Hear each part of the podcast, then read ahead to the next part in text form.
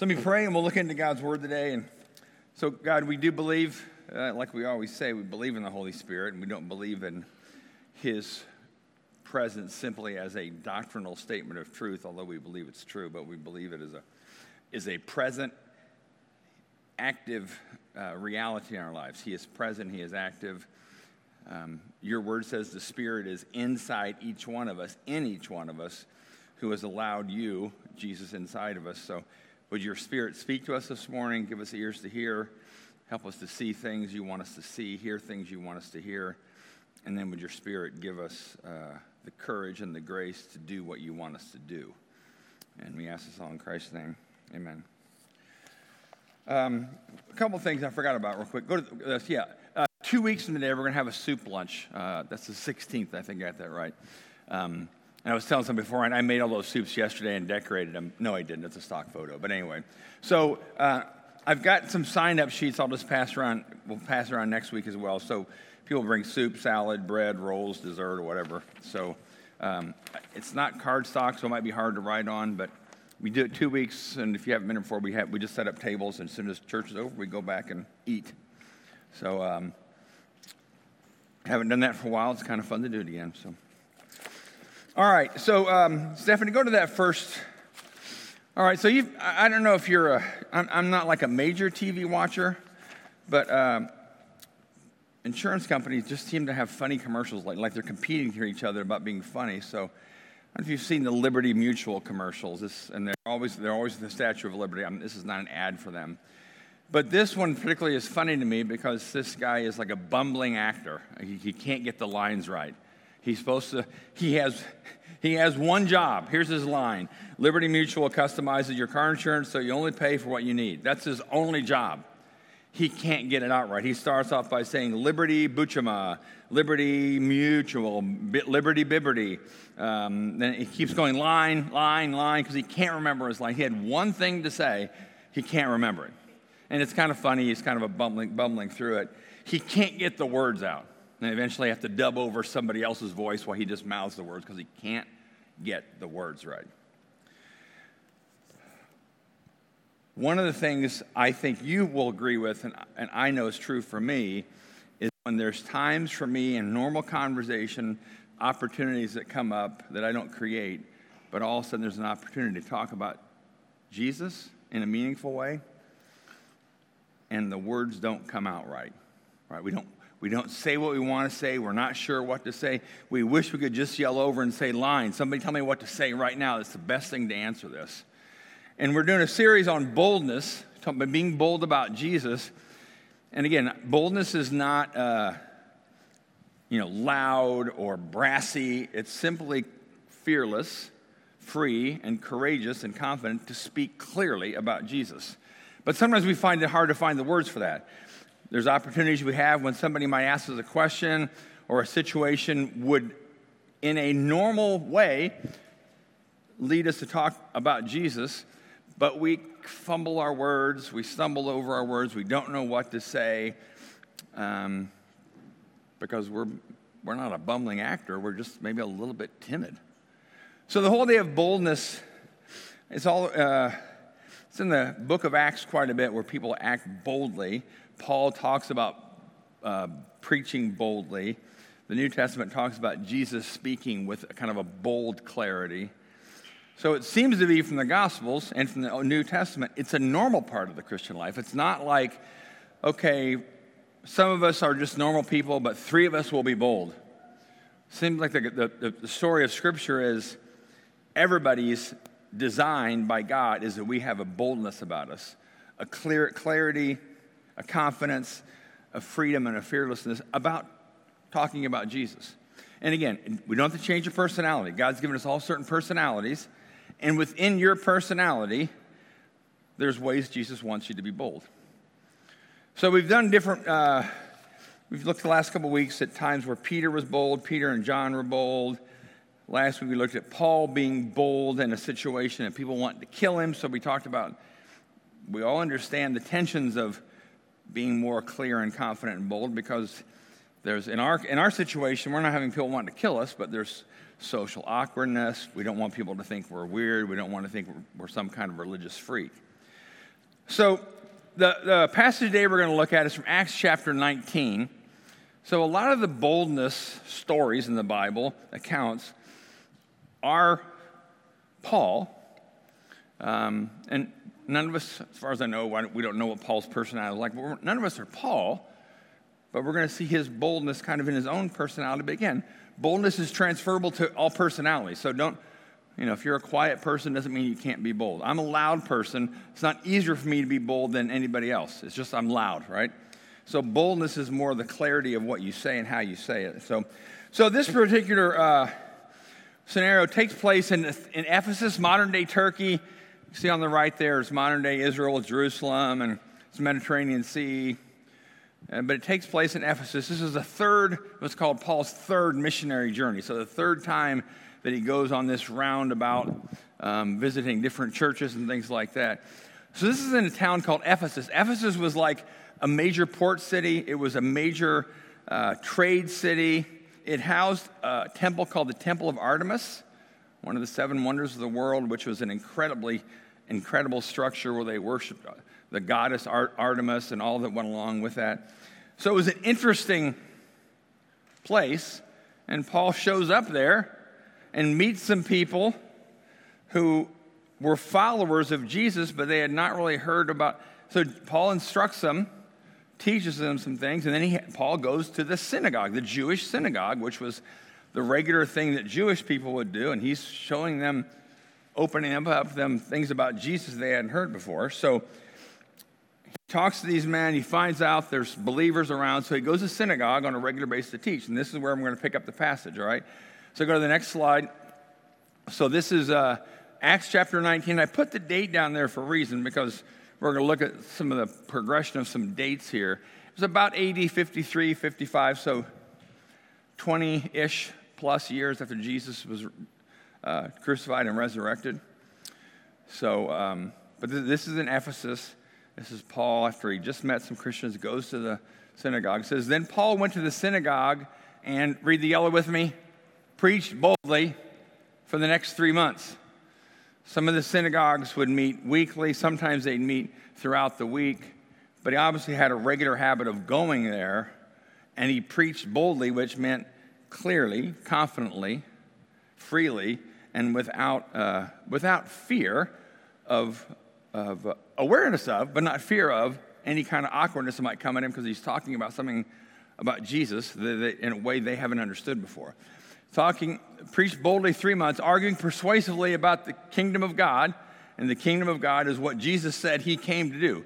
The kingdom of God is now among you. In other words, life with God is now possible for you because of me, Jesus. That was his message. So that's what Paul's preaching about. He's preaching about the kingdom of God, about Jesus. Again, when we're clear, when there's clarity about Jesus, when you talk about Jesus in ways we see or don't see, there's resistance, and this is what Paul hits. But some became stubborn, rejecting his message and publicly speaking against the way. The way was a, uh, a phrase they used, uh, mainly non Christians would use to call the Christians in that day. They're followers of the way, the way of Jesus. But again, Paul speaking boldly, and anytime there's bold speaking about Jesus, there's going to be some kind of uh, the stories in Scripture either it's it's either division, it's persecution, or there's like astonishment. So, all those things, but there's always going to be some sense of resistance. Some of the people who listened, maybe for the whole three months or sometime, some of them became stubborn, rejected. They didn't like what he was saying about Jesus. It didn't fit, it, it, it most likely, like we talk about Jesus today, it, it butted up against their lifestyle. It exposed something in them they didn't want to see exposed. Because, see, if Jesus is, like we just sang, if he's the King of Kings, then he has authority over my life and my body. If he's just one among many gods, I don't have anybody who's authority over me. That's the really that, that's the tension of being a follower of Jesus. We don't just follow him, but if we say he's our king, he has authority over me and my body. And that's an offense to a lot of people. It's hard for it's hard for us sometimes, but it's hard for people to say that somebody else has authority over you your life, your money, your body, your relationships. We don't like that, But yet we also believe that Jesus is not only the king, but he's incredibly wise, kind, and loving king. He's, there's no king like him. So, so they, he, they became stubborn. They reject his message, public speaking and sway. Next passage. This is just a follow up to the next one. So Paul left the synagogue and took the believers with him. Then he held daily discussions at the lecture hall of Tyrannus. Now, historians don't know exactly what that was, but they said often their towns would have like a lecture hall or um, different venues where local philosophers would have their own little classes and talk to their followers.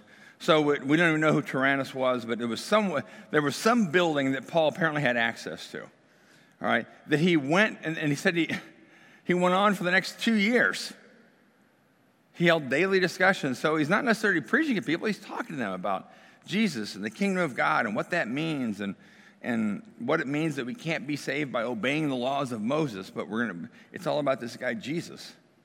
So for two years, Paul spoke clearly, courageously, boldly about Jesus. So that people throughout the province of Asia, both Jews and Greeks, heard the word of the Lord. So, few months in the synagogue, two years, regularly, daily, in the, in the lecture hall, Paul's speaking, speaking about Jesus, speaking about Jesus, having discussions about Jesus, not yelling at people probably, but having discussions about Jesus. And then this next line, I just, I, will I'll read the rest from the scripture. The next line, it always intrigues me when they add this stuff because it's, it's part of the whole kind of package of when God is at work. So God gave Paul the power to perform unusual miracles. We don't, it doesn't say it exactly, but I think boldness, the kind of boldness Paul had, or in, early in the book of Acts, Acts and John, I think boldness does open the door to power in our lives. I mean, power from the Holy Spirit. Not that we're going to be doing unusual miracles like Paul, but boldness, when we're able to speak boldly, it seems to be a linchpin that opens up something of the Spirit's pouring out into our lives in greater and greater measures. But I'm just gonna I'm just gonna read what this was like because this is so it said Paul had uh, the power to do unusual miracles and this is what says next. So just leave it on this slide. This is part of the, this was part of what happened, this supernatural explosion that happened. So when handkerchiefs or aprons that had merely touched his skin, Paul's skin, were placed on sick people, they were healed of their diseases, and evil spirits were expelled. All right, this is the weird meter. If you've been here before, I talk about the weird meter. This is weird, but it's supernatural, and it's true. So first there's handkerchiefs get put on people, and the people are healed, evil spirits are expelled. Then it says a group of Jews was traveling from town to town casting out evil spirits. They tried to use the name of the Lord Jesus in their incantation, saying, I command you in the name of Jesus, who Paul preaches, to come out. Seven sons of Sceva, who was a leading priest, were doing this. But one time, when they tried it, the evil spirits replied, I know Jesus, I know Paul, but who are you?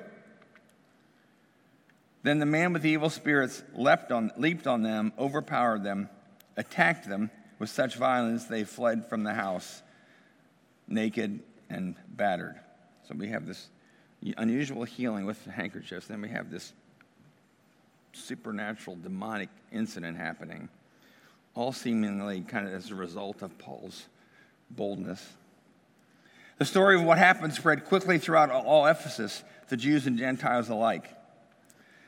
A solemn fear descended on the city, and the name of the Lord Jesus was greatly honored.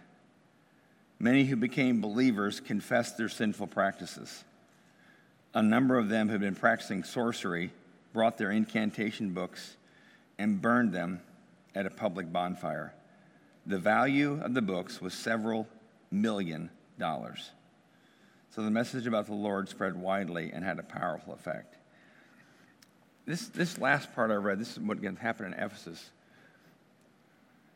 I'm going to read it again in a second, uh, parts of it, and I want you to think what would, what would it be like if what, what I'm going to read would be said about Bloomington, Indiana?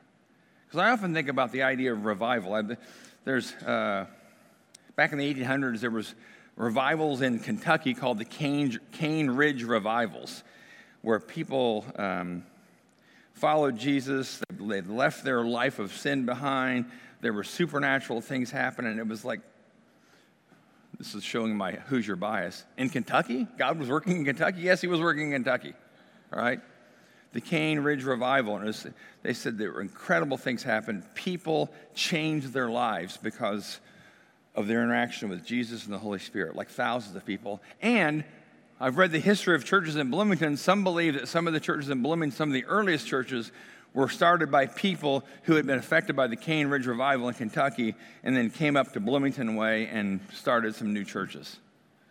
So it's, but when I read about those kind of revivals, where you read about, you know, there was a Welsh revival in Great Britain, there was a great, great awakening in the United States, and they have the Cane Ridge Revival, where people gave up their sinful practices. In other words, people confessed sins, they dealt with things before God, and their lives were changed. And I, and I, often think about what would that look like in Bloomington? Not in a way that we're forcing it on people, but where the Spirit actually changes our lives, the church, where we confess sin, but then also friends and neighbors, family members of yours who have no interest in Jesus now, at least from what you know, their lives become changed. So, what would, let me just read part of that statement again. So let's say that somebody wrote this about Bloomington, all right? Many who became believers confessed their sinful practices. A solemn fear descended on the city, and the name of the Lord Jesus was greatly honored. What would, be, what would that, be if that was Bloomington? The name, solemnness came over the city. The name of the Lord was feared around the whole city. What would that be like? Many became believers, confessed their sinful practices. In this case, they gave up things, things that were idolatrous at the value of millions of dollars. This was no small revival here in Ephesus, generated in part by Paul's openness, willingness, and boldness to talk about Jesus. All right? So that's kind of, I'm just saying that because that's, and then later on, because of this, because of that, not too shortly after that, there was a huge riot in Ephesus because all these people are throwing their sorcery books away, and the people who made the idols silversmiths, goldsmiths who made the idols got upset because going to hurt their business. They get people all riled up and they all go to this Ephesus amphitheater and have this huge riot. And they want, to, they want, to, they want to harm Paul and his associates. So, so again, we start with this seemingly innocent Paul's preaching boldly in the synagogue. Well, then he has opposition. People are stubborn. So he leaves and goes to Tyrannus the Hall of Tyrannus and, and talks there for two or three years. And then it kind of gets weird. People are healed supernaturally, demonic things happen. People turn in their sinful sorcery books, million dollars of value, and they just throw it out.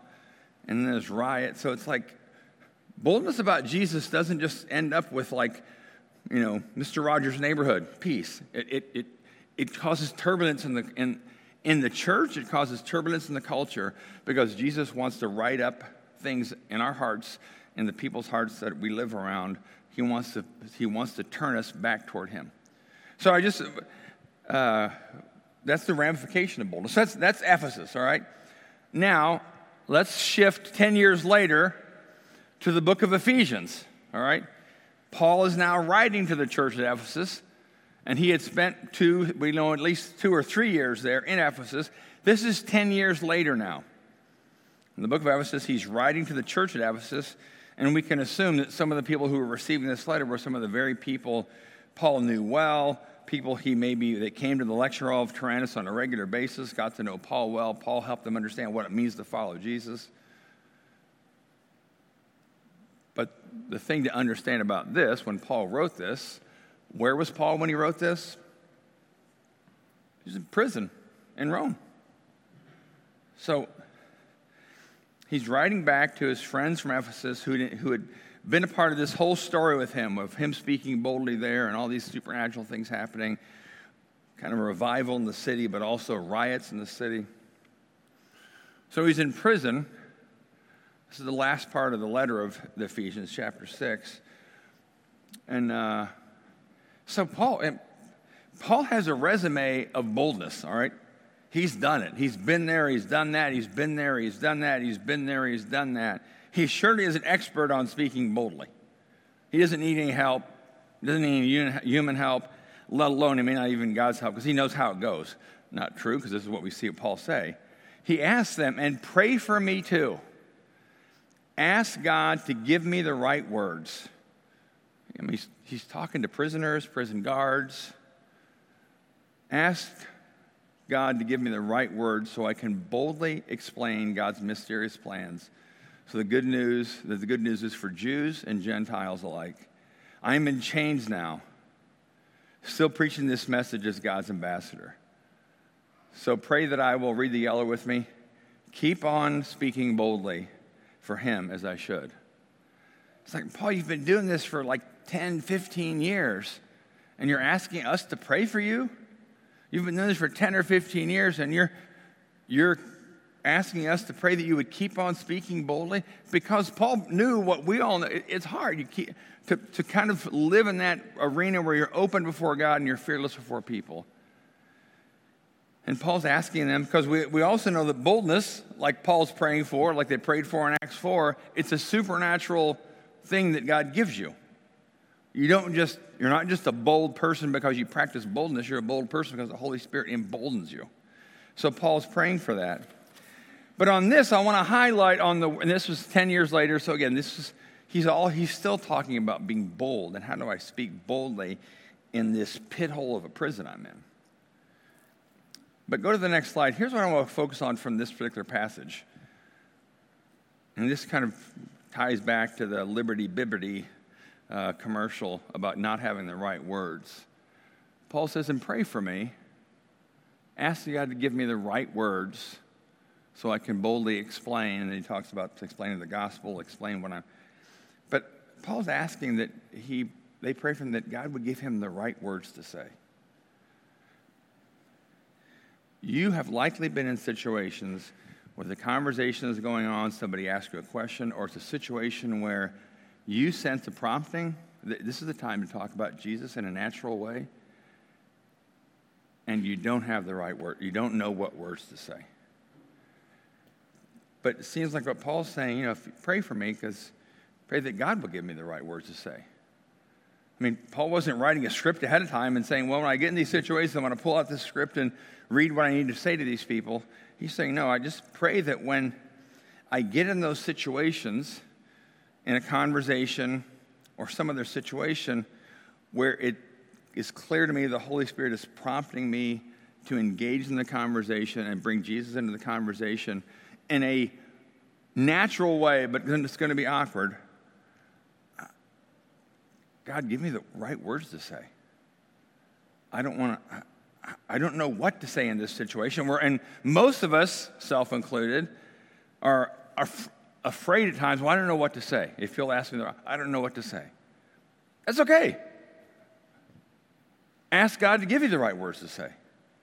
There's even a passage in, in, in Mark where Jesus is talking to the disciples about the fact they're going to be persecuted. And he says, So when you're arrested, this is Mark chapter 13, and stand trial, don't worry in advance about what to say. Just say what God tells you at that time. For it is not you who will be speaking, but the Holy Spirit. So we don't need to walk around with pre printed note cards of what to say if somebody asks us about Jesus. We don't need to walk around with a script and memorize lines about what to say if we feel like God wants to talk about Jesus. Say what God tells you at the time. For it's not you speaking, because God can give you the right words. I think I've, i know I've told this story before, but I, we had a neighbor years ago. His name was Chris, and uh, he was an electro- electrical engineer. It's always good to have neighbors who understand electronics because you invite them over and give them cookies and they fix things, right?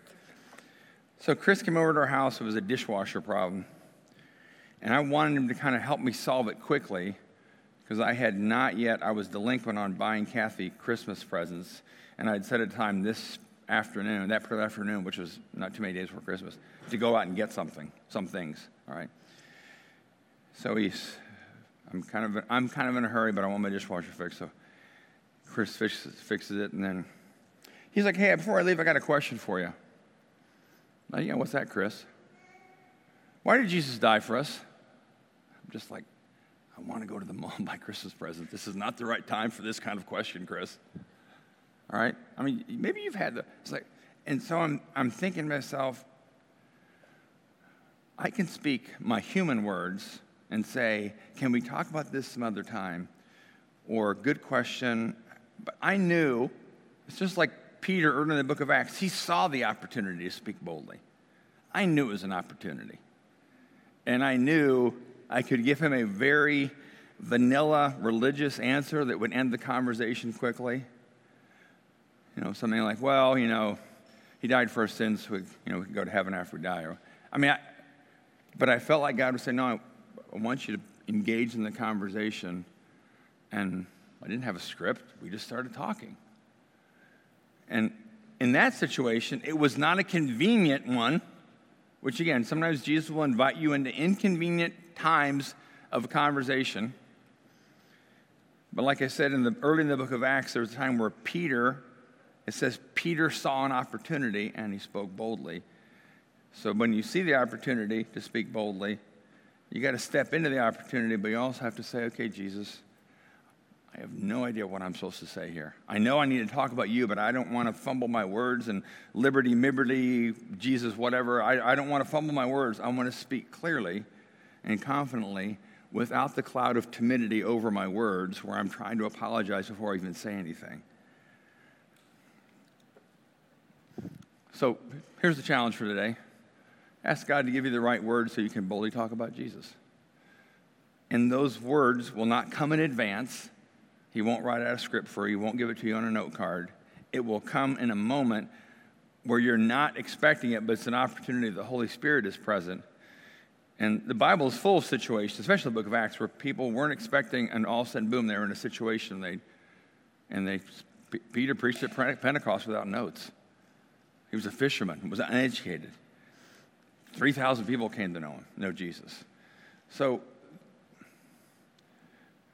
what, what I have been doing, and I've been praying for you, I pray for myself, that God would not only help us see opportunities for bold conversation, but He'd give us the words to say at that time. And we can't create those opportunities. We can try, but you can't create those opportunities. Like we can't, like if I'm a surfer, I can't create the waves. I can sure learn how a surfboard works and how to keep my balance so when a wave comes, I'm ready to ride it. But too many times in churches, and I think even when it comes to evangelism, we kind of get into what I'll call wave creation mode. We just paddle really fast and surfboard. I'm surfing, I'm surfing. And like, no, no, you're just creating waves yourself. It's not, those aren't. But then if you wait for the wave that God sends, sometimes unexpectedly, you're ready to go. So, my challenge for all of us and my prayer for all of us is just that we'd have a readiness that when the opportunity presents itself, like Peter in Acts 4 saw the opportunity, stepped into it, but also then, like Paul, we ask God in advance for the right words. He's not going to give us the words in advance, but ask it. Or maybe in that moment, you're like, God, give me the right words to say. And Paul, who was a no more, no, no one's more experienced than Paul talking about Jesus, but he was asking God for the, please pray for me that God would give me the right words to say. So let me pray. So, God, we. Uh, We've all had situations where we've maybe we felt like we failed or we feel guilty because we didn't talk about Jesus. And we know you don't motivate us by guilt and you don't want to motivate us by fear. But God, we also know um, that you've changed our lives and that you, Jesus, aren't simply a, a religious term that we use to affect our behaviors on Sunday mornings and maybe throughout the week when we read the Bible, but you're somebody who is uh, intimate with us. You're our friend. We follow you. We love you. You are the King.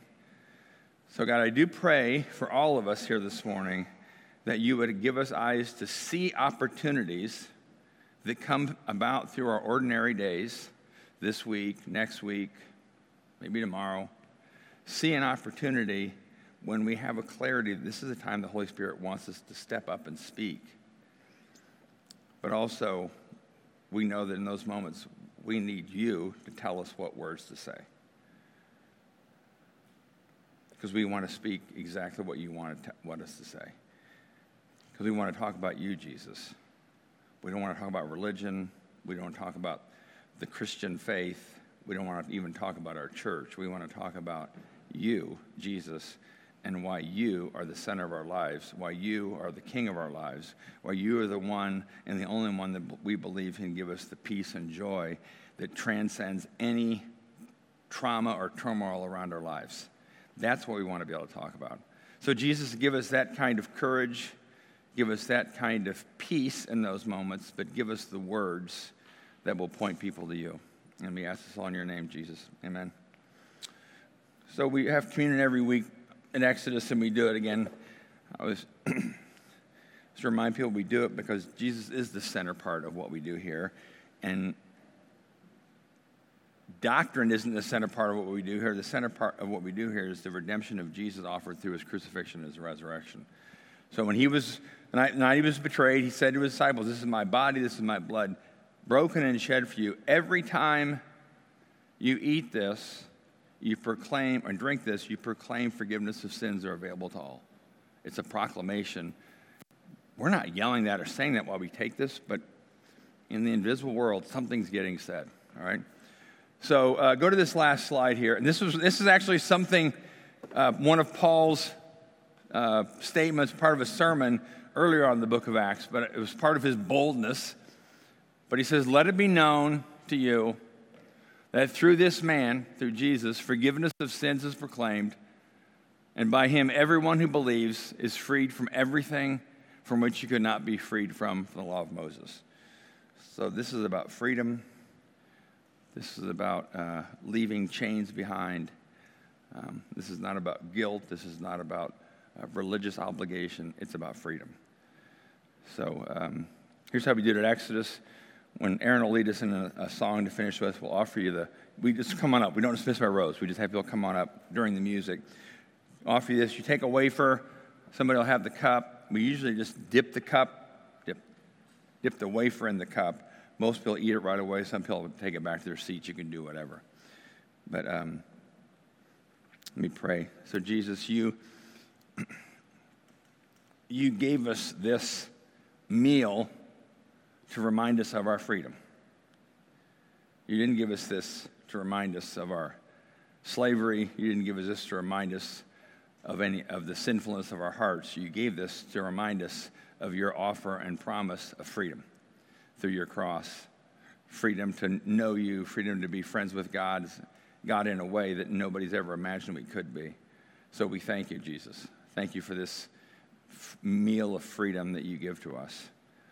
And as we take it into us, we take it with gratitude. We ask this in your name, Jesus. Amen.